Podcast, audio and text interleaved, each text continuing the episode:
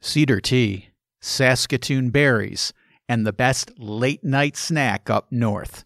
This week, we're in Canada. Traveling the world to bring you delicious dishes, tasty beverages, and interesting experiences. This is the Destination Eat Drink Podcast on the Radio Misfits Podcast Network. I'm Brent Peterson, host of Destination Eat Drink, the travel podcast for foodies. Each week, we explore a different region or city and talk about the unique dishes from that place, best places to enjoy those dishes, and fun things to do there. And this week, it's all about Canada. But before we dive into the Great White North, let me remind you to subscribe to the podcast. That way, you can get it delivered automatically to your phone, tablet, or computer. Get Destination Eat Drink wherever you get podcasts, whether it's Apple Podcasts or Stitcher or Spotify or wherever. Or go to destinationeatdrink.com, click on the podcast tab, we've got it there, or at radiomisfits.com.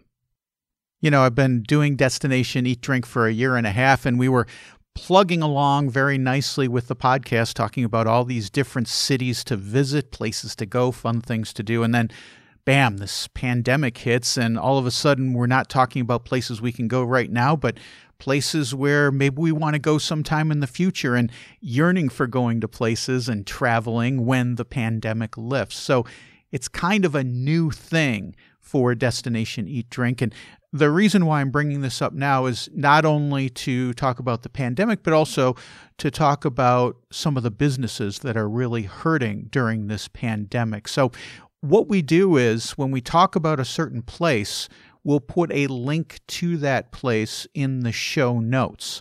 And if you go to radiomisfits.com and click on Destination Eat Drink, you can see the show notes and you can get a link to each of those places. And the reason why it's there is if you're a local, it's a place where you can maybe go and get carry out or get takeout or something like that. Or if you're not a local, maybe they deliver or can ship to you. And so during this pandemic time, it's really important to support some of these smaller businesses, some of these smaller companies. I know it's much easier just to go on Amazon.com and order everything there and huddle up in your house, but these small businesses really need your help during the pandemic. They're estimating that 50 to 75% of the small restaurants may never open again. That's an incredible number. So, if you have the means, if you can, do what you can to help. Brandy Yanchyk is a journalist and a TV show and documentary producer.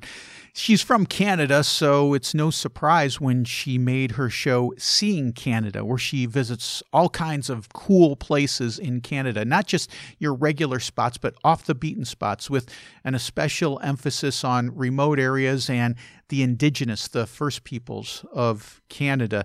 And so when we talked, she told me about all kinds of cool stuff in Canada, including harvesting shellfish with her feet, ice wine, and close encounters with grizzly bears and polar bears, plus something called pecan punch and prickly pear syrup. So let's talk to Brandy Yanchyk all about Canada.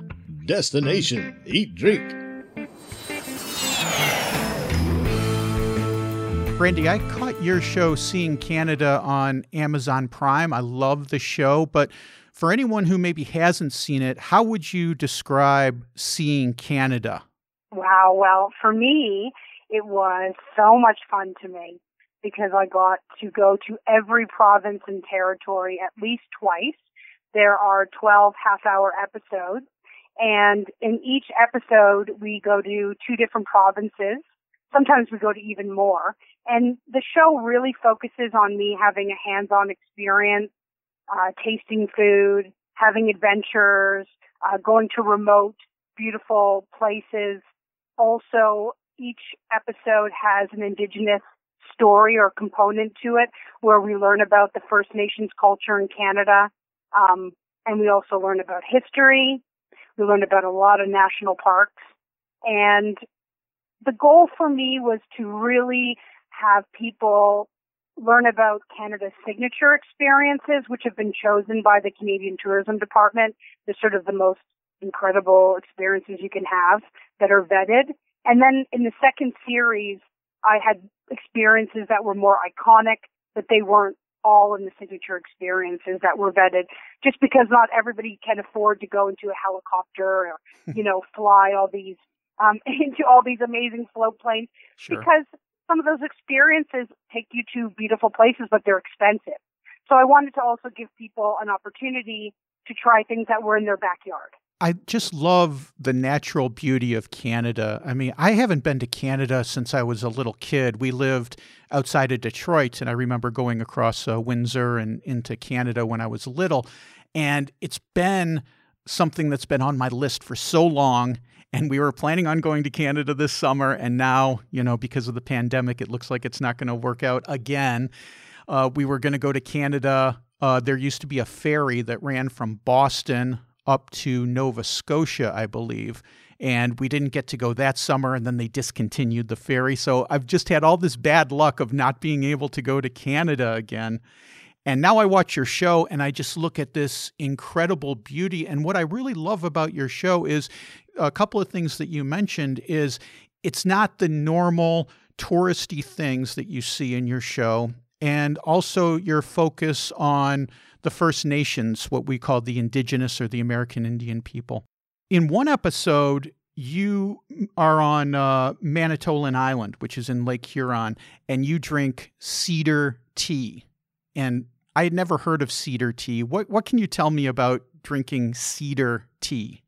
Wow, so that was really interesting because literally the indigenous guide I had, he just took the the the cedar, like the the piece from the tree, and put it in the water and steeped it, and it tasted so good, but the smell was incredible. And he talked about how it has a lot of medicinal, um, you know, parts to it. That if you're not feeling well, this is what people would drink, and it, it kind of helped me to connect more to all those things that we see in the forest, but we don't even think about like, oh, we can make tea out of that. And this is, you know, if you grind up this, you can make flour. There's a lot of things, um, that I've learned from going on these indigenous experiences with these incredible guides that they've, uh, learned this, these traditions from their, their, uh, grandparents and, and the ancestors before them. So that, that was a really fun experience. And what's funny about um, that cedar tea um, adventure I had with the Great Spirit Circle Trail on Manitoulin Island is that we also made bannock bread, which is like this fried bread, and we made it on the stove. And I've had so many emails from women asking me about this recipe. and you know, when I think about it, I think bannock is really interesting. But I think also that indigenous guide I had was so good looking and charming that maybe that's also why they're emailing me about it. So, in your episode on Saskatoon, you tried another thing that I've never heard of before the Saskatoon berries. And as I'm watching it, I'm thinking they look kind of like blueberries, but I got to imagine they taste totally different. Tell me about the Saskatoon berries because they looked very interesting to me. What do they taste like and what do you do with them? Yeah, so I was lucky enough in that episode to be with Chef Dale MacKay, and he's actually a Canadian chef and the winner of the first season of, of Top Chef Canada from 2011. And Dale took me out. and picked some Saskatoon berries, which are very, very famous um, in Canada. Like all the other provinces would have those berries sort of imported in uh, to make pies and stuff. And they're a bit sour a bit sour but also sweet and they made um this beautiful they're a beautiful ingredient in this tart that Dale made with me in the show. And um I actually to be honest with you had only ever had Saskatoon berry jam. So having that tart was incredible. And uh the place that we picked the berries from was a, a farm that you can go to and you can also just buy pie there that's warm. So if you go to Saskatoon, you, you don't try Saskatoon berries, you're really um, you're really making a big mistake. they sound great. Um, another episode was in uh, Quebec, and you visited a cheesemaker. I think it's Pied de Vent. Um, Pied de Vent, yes. Their cheese looked amazing. What can you tell me about that cheesemaker? Yeah, so it was interesting because uh, Pied de is a cheesemaker that is on the Magdalen Island. This is a very remote place, and uh, if you get an opportunity to go there, then um, you're very, very lucky. It's it's near Prince Edward Island, but you have to take a ferry there. Um, I was on a, a, a boat, an expedition vessel with a, a, about 60 other passengers, and we went there. So basically, uh, Pied de Vent is a semi-soft surface ripened cheese. It's made from whole milk of a single dairy of herds, these Canadian herds that are on the Magdalen Islands there on the land. And the name Pied de Vent is actually a wind foot. Um, and this refers to the sun's rays peeking through the clouds. And they say that all of the elements of those islands, the Magdalen Islands, the salt coming in from the ocean and the earth, all of that stuff you taste in the cheese. That's sort of the idea of of that. And um I loved it. I tried blue cheese and so many different things.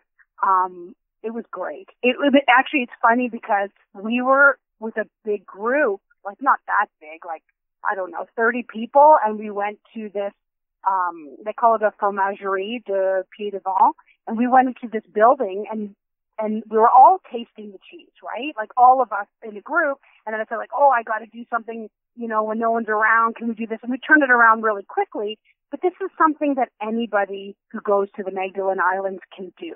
They can just, you know, go and taste those cheeses. It's very accessible.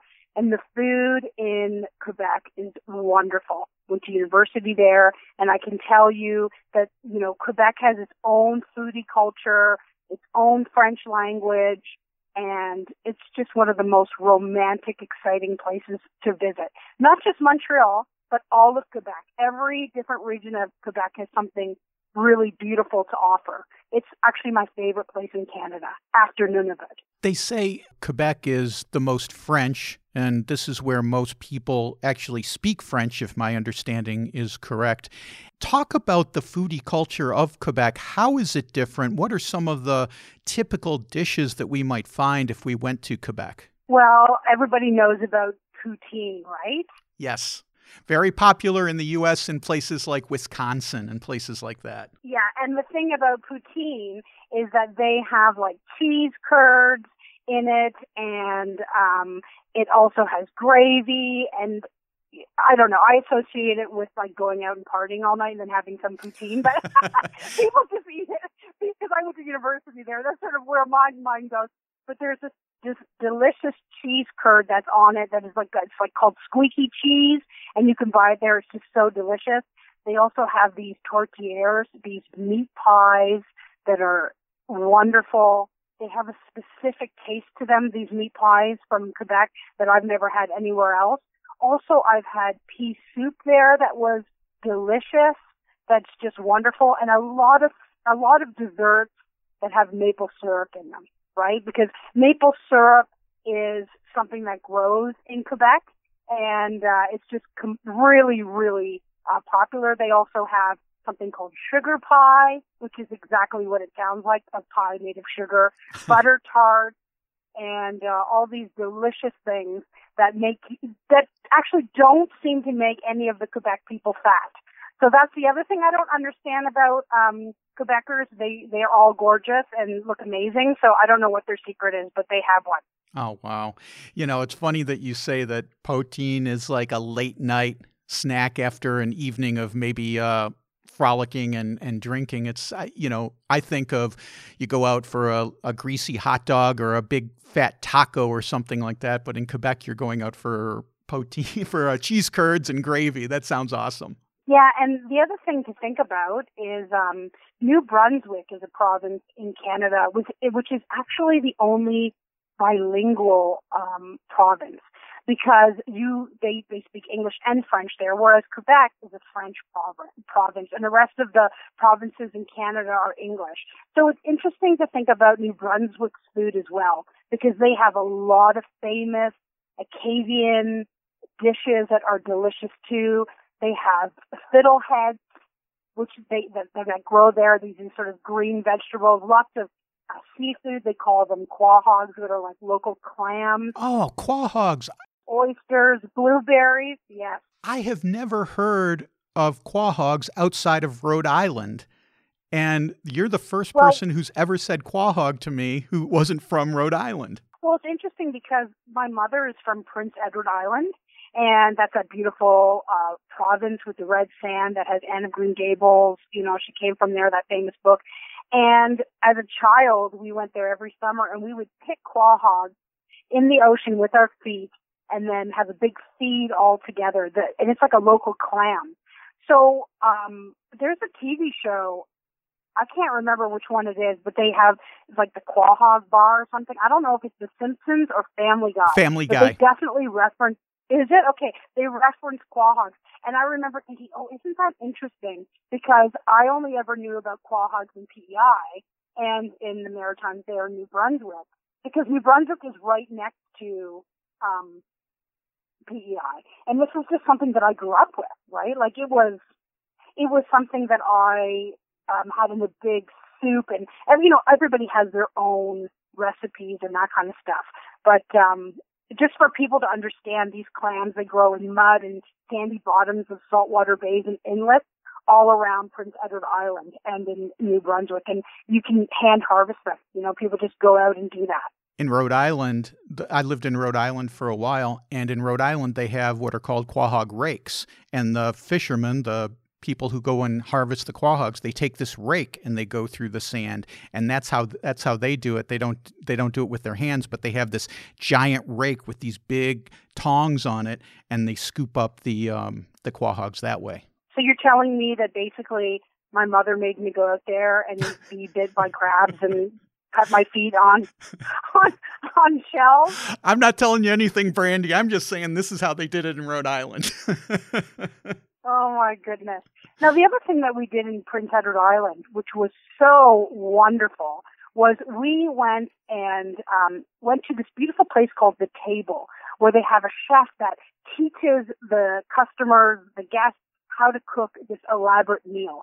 And you start the experience, this uh, truly farm to table experience, by going out with an organic farmer who's you know very close to the to it's an old church where they have this restaurant called the Table, and you you you actually pick your carrots and everything from the field. You learn about how it grows, and it's all organic, and you bring it in, and you make this fantastic meal. And I'm telling you, it was delicious. And another thing we did in Prince Edward Island is we went out uh, with a fisherman and we learned um, how mussels are grown. We we saw how um, you know lobsters are caught and crabs. And uh, he used to be a fisherman himself, and then he basically decided to have this tourism experience. And this experience, where you go out on a boat with a fisherman, is very common in places like Nova Scotia, Prince Edward Island, uh, New Brunswick, and it's really a way for tourists to get out and have an opportunity to learn about um, what it's like to actually harvest that food, and it gives these fishermen and fisherwomen an opportunity to make money, you know, as a, in a tourism industry, other than just always relying on the fisheries.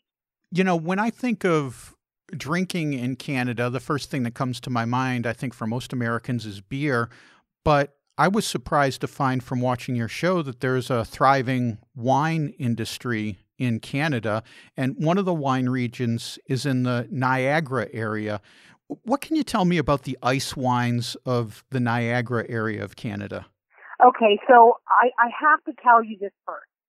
Before I go down the ice wine alley, Okay. that there are two really big regions uh, for wineries in Canada, and one is in the Niagara region, which is ni- near Niagara Falls, where which is near the United States. Everybody knows, you know, it's near Buffalo. It's it's like amazing, okay. But then we also have something in British Columbia known as the Okanagan, and I will talk about that after. But this, they're like on two separate ends of Canada, and they have incredible wine. And some of the winemakers have wineries in each of these provinces, and they it's quite interesting. But the ice wine is something that's very special. I never grew up drinking ice wine because frankly, we couldn't afford it. It's very expensive. It's very sweet. It's like a dessert wine. And um, now that I'm an adult and I'm supposed to be sophisticated, I have tried ice wine, and it is delicious. But you're not going to be drinking like loads and loads of it. Okay, you it's it's, it's very high in alcohol, and it's it's it's something that you'll have like after dinner. Um, and these ice wine grapes are harvested in the winter, and um, it's very it's a very technical way that they grow, and it's um it's very special to the region because of the temperatures there and the specific climate. It, ice wine is not going to grow just anywhere. So what I did is I went to Peller Estates in the show, and they they really push ice wine um, because very popular. Okay, and it, it's very popular for tourists because they want to go into this ice wine room that they have, and it's really cool, and you get to wear these red big jackets and and taste the ice wine. It's a real touristy thing, and I would recommend it. It's um you know, it, it's not like what the winemakers go through when they're freezing in the middle of the night collecting these um, grapes, right? it's it's more for the tourists. Right, right. And what about beer? You went to Yukon Brewing. Their beer looks great. I haven't had it before, but it looks awesome. They also have a distillery there. Talk about Yukon Brewing. Oh yeah. Okay. So um, the Yukon is such a wonderful place that is kind of rugged. I think it's it's good to think about it that way. And you know, they're interesting because they are targeting the, the local people with their beer. They're looking at you know, the local stories on the cans and that kind of stuff. They're really taking the mythology of the area when they're, you know, making their graphics and stuff for their beer. So you're going to have stuff like Red Dog Ale, midnight sun because in in the Yukon the sun stays up for 24 hours in the summertime. You're going to have like the Chilkoot, which is uh, named after the Chilkoot Trail, which people went on when they were looking for for gold during the gold rush. And it's funny because on the can it says beer worth freezing for. and um, they have all these really fun ones: Ice Fog, Yukon Gold, Yukon Red. And I I I have tasted these. I live in Alberta. These are um, something that I taste in the show, and then I also regularly would have at my home. And they're delicious. They taste excellent, and they're really fun. I think it's also nice to um, support local industries, right? So I'm always reaching for things that are local. They also do make a Yukon single malt whiskey, which is not uh, in the show, but I did taste it. It's called Two Brewers, and it was super delicious. And they sort of advertise the idea that it's mashed with water from glacier fed streams. So you see what I'm saying? We've got this wild area, right. and you know, with the gold rush history, and then they're mixing this all together with these delicious uh, drinks. With you've got beer, you've got whiskey, and that that kind of thing. Um, but there are so many craft breweries in Canada. And one of my favorite places that I went was actually in Regina, Saskatchewan. It's called Rebellion Brewery. And I was lucky enough to be there when they opened a cask that was like, I got to open it in the show and taste it and it was delicious. And that was really fun because I've never done that before. But what we did before that is we took cherries and honey and I helped them make mead. And that was really, really interesting. So I learned how, you know, people make mead, that the honeymoon that we go on after we get married has to do with the idea of mead, that, you know, it's all connected to the honeymoon. Um, but I have to say, I did drink the mead and I never got pregnant after being there, so I don't know. okay. Brandy, you talk in your program about some of these remote areas that you go to. And, like, I mean, we're talking remote. I mean, Canada is bigger than the United States, but it's got a fraction of the population. So there's all of this open space. And I see you going to these places, and there's grizzly bears, and there's polar bears, and there's Brandy going down the river. Um, any close encounters you want to talk about with any wildlife? Yes. so I I um used to be really frightened of bears, but after going to Churchill, Manitoba, and um walking with polar bears and something called Churchill Wild, like these are wild polar bears. We had guards with us, and we were in a small group, and the guard would hit rocks that would make the sound of the popping of the jaw of the polar bear, and the polar bear would just move away from us. That was an wow. extraordinary experience. Of course, they when you are in polar bear country, whether it be in Nunavut or Manitoba, they have um, guns, right? There's always a polar bear guide. You don't go walking around on a hike without a polar bear guide and somebody with a gun. But we've never had to use it, and they've never had to use it. Um, so Churchill Wild, I got to literally walk with polar bears. That's not in the show. I did that for the BBC's travel show. Um, I also in Churchill went on these big tundra buggies, they call it, and you could see polar bears like basically uh, coming towards the these big buses that you're in, but they they can't touch you and you can't touch them. But it's such a wild, uh, wonderful experience in um in uh, uh, Nimmo Bay, which is in the Great Bear Rainforest. We saw lots of wildlife. We saw black bears, grizzly bears, and that kind of thing. But in Tweedsmuir, um, uh, Tweedsmuir Park, at the Tweedsmuir Park Lodge, there were grizzly bears all around us, like as we were on these boats going down the stream. And one grizzly bear got really close to me. It's in the show. He was probably two meters from me, and I could taste my heart. Like I was, it was, it was pumping so hard. It was, right. it was in my throat. Like I've never been so scared. But uh, that was actually caught on camera and it's in the show when the polar bear is coming towards us. Um, not polar bear, sorry, the grizzly bear is coming towards us. But here's the thing that I learned. Number one, if you are calm, if you don't disturb the bear, they're not going to bother you. If you're with a trained guide who knows what's going on, and the, the trained guides are responsible. They're not going to put you in a situation that's dangerous for you or the bear. And we're also on these streams where there's salmon everywhere. The bear is just filling their mouth, the bears are filling their mouths with salmon or berries. They're not interested in humans. You know, it's not, the, the only thing that's going to be a problem is if you get in between the mama and the cubs, but that's just not going to happen because, um, you're not going to be rushing up. You're taking your time, you're listening, all these kind of things. And actually what was interesting is there was one spirit there, which is with this white uh, bear that everybody wants to see in the Great Bear Rainforest that would actually bring its cubs. And it was a mama bear. It would bring its cubs to where the tourists would uh, be. It's a very small um, group of tourists that would go out with this indigenous uh, guide. And the idea was that the the mama cub, the mama bear, and the cubs would come because they actually felt protected by the people. Wow! I made a film called uh, "The Price of the Prize," which was about the fight to end grizzly bear trophy hunting in the Great Bear Rainforest in British Columbia. Right. And the indigenous uh, communities there were fighting it, and the local people, and um, and basically they did ban trophy hunting for grizzly bears. So I think you have to imagine that those bears don't feel intimidated because they're not being shot. That also makes a huge difference, right? Sure. Um, another really cool sort of kind of a foodie animal experience is in Nunavut in the territory in the Arctic.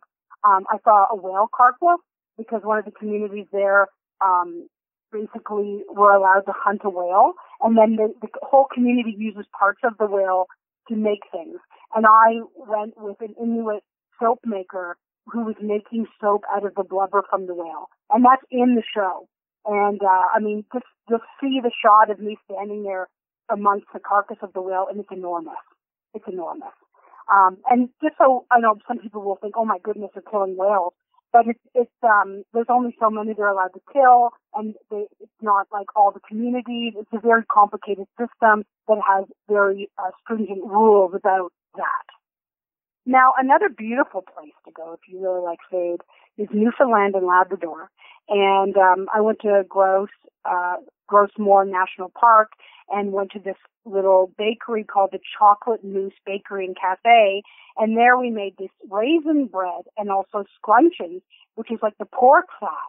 Oh my goodness. You have to watch the show to understand this one, but it was delicious. And then I also had a shore lunch in Newfoundland, um, in a, a small place called Twillingate. where we literally collected different things that were growing around the area and had some different types of fish. Uh, it was wonderful. And it's not just like the food you're eating, it's the environment. So being there on the shore, smelling the wood burning and, and the ocean, it adds to the whole idea of uh, like a real feast. Sure, You sure. just feel it's a primal. It's a it's a wonderful experience. Now, Brandy, you've got a new show out. Um, we talked about Seeing Canada. Your new show is called Seeing the USA. Talk about some of the places where you've been in the U.S., some of your favorite experiences there. Well, this show has taken me to seven uh, different states, and that includes Alaska, Oregon, Utah, Nevada, Arizona, Louisiana, and Hawaii. And some of the foodie aspects of it come um, when I'm thinking about trying uh, Basque food in Nevada in the Carson Valley. We went to JT uh, Basque's Bar and Grill, and oh my goodness, we had the most delicious chicken. And we also had um, some pork and some vegetables. Also at the JT Basque Bar and Dining Room, which is in Gardnerville, Nevada, they have something called Picon punch, Oh. which is a Basque drink, but only from uh, North American um, Basque people. It's not actually um, from the old country. It was developed in the United States, which I thought was really interesting. Yeah. It's a beautiful drink, and uh, whoa, does it give you a hit? I was just like, whoa, can I stand up? After we did a few takes of that, that was pretty wild. Um, another thing that we did is in Louisiana. This is like a fantastic foodie uh, show, of course. In New Orleans, I made a po' boy sandwich at the famous Mother's Restaurant, which was incredible. I ended up like not being able to finish it because it was so huge and ate it for breakfast the next day. It was so good. Like that's how good it was. I tried the famous Sazerac cocktail in New Orleans. Um, but then my favorite place was visiting this really neat cafe called the Feu Follet Cafe, and it's in the St. John the Baptist Parish, which is um, outside of New Orleans, down the road from the Whitney Plantation, which is a plantation which has an exclusive focus on the lives of the enslaved people. So you go to the Whitney Plantation and you stop by the Feu Follet Cafe, and the lady who owns it, Jo Banner, is a descendant of the plantation, and she makes the most delicious tea cakes and I had an opportunity to, to make uh, pralines with her. They were really fun and delicious, but she wouldn't teach me how to make the tea cake recipe that was, you know, passed down from her Secret. her great great great grandmother. Right. But they were really really good. You know, it's interesting because when Katrina hit in 2005, a lot of people left New Orleans and some of them wound up in Houston. A few of them wound up in Austin, Texas. And we lived in Austin for a little while. And a lot of these folks from Louisiana, they opened up their own food places. And there's a lady who makes wonderful pralines in Austin, Texas. There's a nice New Orleans restaurant uh, called, uh, I think it's Evangeline's down there. So these people from New Orleans have migrated because of Katrina. You know, they had to leave, they lost everything, and they just started up a new life in these other places. And these little outposts of New Orleans are popping up in different places in the southern United States. I thought it was really interesting too interviewing Jo Banner from the Feu Follet Cafe in um, Louisiana because she said, like, I wanted to have a tourism business that was sustainable in my own community. I didn't want to have to leave. So she's using Mhm. these recipes from her relatives who are descendants of a plantation, which are is down the road that all these people are going to visit because they this is this you know a lot of people want to go to a plantation and learn about the lives of the enslaved. They don't just want to go and look at the the, the pretty buildings. They want to know what what really happened there, right, and be educated. So she's been able to create this business where, you know, you can sort of debrief when you get to the cafe. You can have a biscuit, these tea cakes. You can sit outside. You can talk to her. There's pictures of her grandparents and all these other relatives, um, all on the walls. It's, an interesting, um, concept and I think it works. Um, it also, you know, these food places give, um, people an opportunity to have a job, right? In, in the, in a small community that they might have to leave if they couldn't find a job. You know, New Orleans is definitely one of my favorite towns to visit and I'll have to look up the uh, Feu Follet Cafe the next time that we're in uh, Louisiana because it sounds really great. Any other foodie places in your new program, Seeing the USA, that you want to talk about, Brandy? Well, it wasn't supposed to be like this, but somehow Arizona is like the foodie episode. We had all these other things planned, and then like I, they kept being sort of canceled or we changed our minds. And then by the time we were there, I was like, this is the most foodie episode, and it was wonderful. I thought, oh, you know what? Sometimes you just got to go with the flow. Sure. And when I was thinking about Arizona, I did not think about food. Really, no. that was not in my mind, right? So in Phoenix, we went to the Desert Botanical Garden, and we had this beautiful tour of the incredible vegetation there. And then I had an opportunity to try the prickly pear syrup, and I bought a bottle and took it home with me, and I have it all the time actually on my Eggos. and then in Scottsdale, we did a um, a dish with Chef Jeremy Pacheco at Lon's Restaurant, and that was really really good. We made like a sausage thing, and um, he taught me how to make gnocchi from scratch. It was so good that when we finished the filming, I was like, this is my food and I'm eating this for lunch. And like the rest of the crew ordered food and I wanted to, eat, to actually eat what the chef and I had made together. And I wasn't sharing. Like I wasn't sharing. Which is like, you know, that just shows you how good it was. Um, and then, then we had this beautiful experience um, in uh, Tucson at Barrio Bread with um, this bread maker Don Guerra. He's actually quite famous, and I'd heard about him. I'd heard that people would be lining up to get his bread, and I didn't really believe it. I was like, whatever, like who lines up for bread? When we got there, so first, sorry, how I found that out is he said, you need to come and get shots before the restaurant, I mean, before the bakery opens because all the bread's going to be gone. I was like, hmm. whatever. Hmm. You know, he's exaggerating. Oh, no, no, no, no, no. We show up. There's like 50 people in line to get this bread, right? And they're like so enthusiastic. The buzz was crazy. Went inside. We got all the shots of the bread and all that stuff. And then they open the door and like, you know, all these customers go in. They have stayed open during COVID. Uh, they have organized it so that, you know, people are not in the shop together, but he has such a following. It's that popular. And in the show, you see how I'm making bread with him. And he also teaches people how to make bread. And he's just an incredible person. If you're into bread, you've got to look up Don Guerra. That's G-U-E-R-R-A of Barrio Bread, which is B-A-R-R-I-O bread. Tucson, it's awesome. And then the last thing we did there is I went out with a man named Noel and we uh, learned about beekeeping and I had this incredible um, bee honey tasting. Well, I didn't taste the bees, but I had the honey tasting. So what he did is he had a plate. It was at the Miraval Resort Resorts there in Spa in Tucson, and he had like different samples of honey. I'll tell you, I didn't know that honey tasted different depending on what the ingredients were that the bees were eating. Right, right. You know, taking the pollen from or whatever. So we went around and I tasted them and he told me, you know, this one's gritty because of this and this is from this part of the world and, you know, this is from the same area but six months later. It was fascinating. And, um, it actually totally changed the way that I look at, um, at, at honey and just these beautiful bees. I mean, we know they're important, but sometimes when you have that experience, it kind of, you know, uh, changes your mind about things. So I would say that Arizona is a very good foodie place, and especially right now when people are like thinking about staycations and they don't want to get on a plane, they just want to drive somewhere. If you can go to Arizona, you can have all of those experiences that I talked about. You can go to Lon's restaurant um, and eat the food there. You can meet the chef. You can go to the the barrio bread. You can do the beekeeping. You can go to Louisiana. You can have a po' boy. you can meet Jo Banner at the Feu Follet Cafe.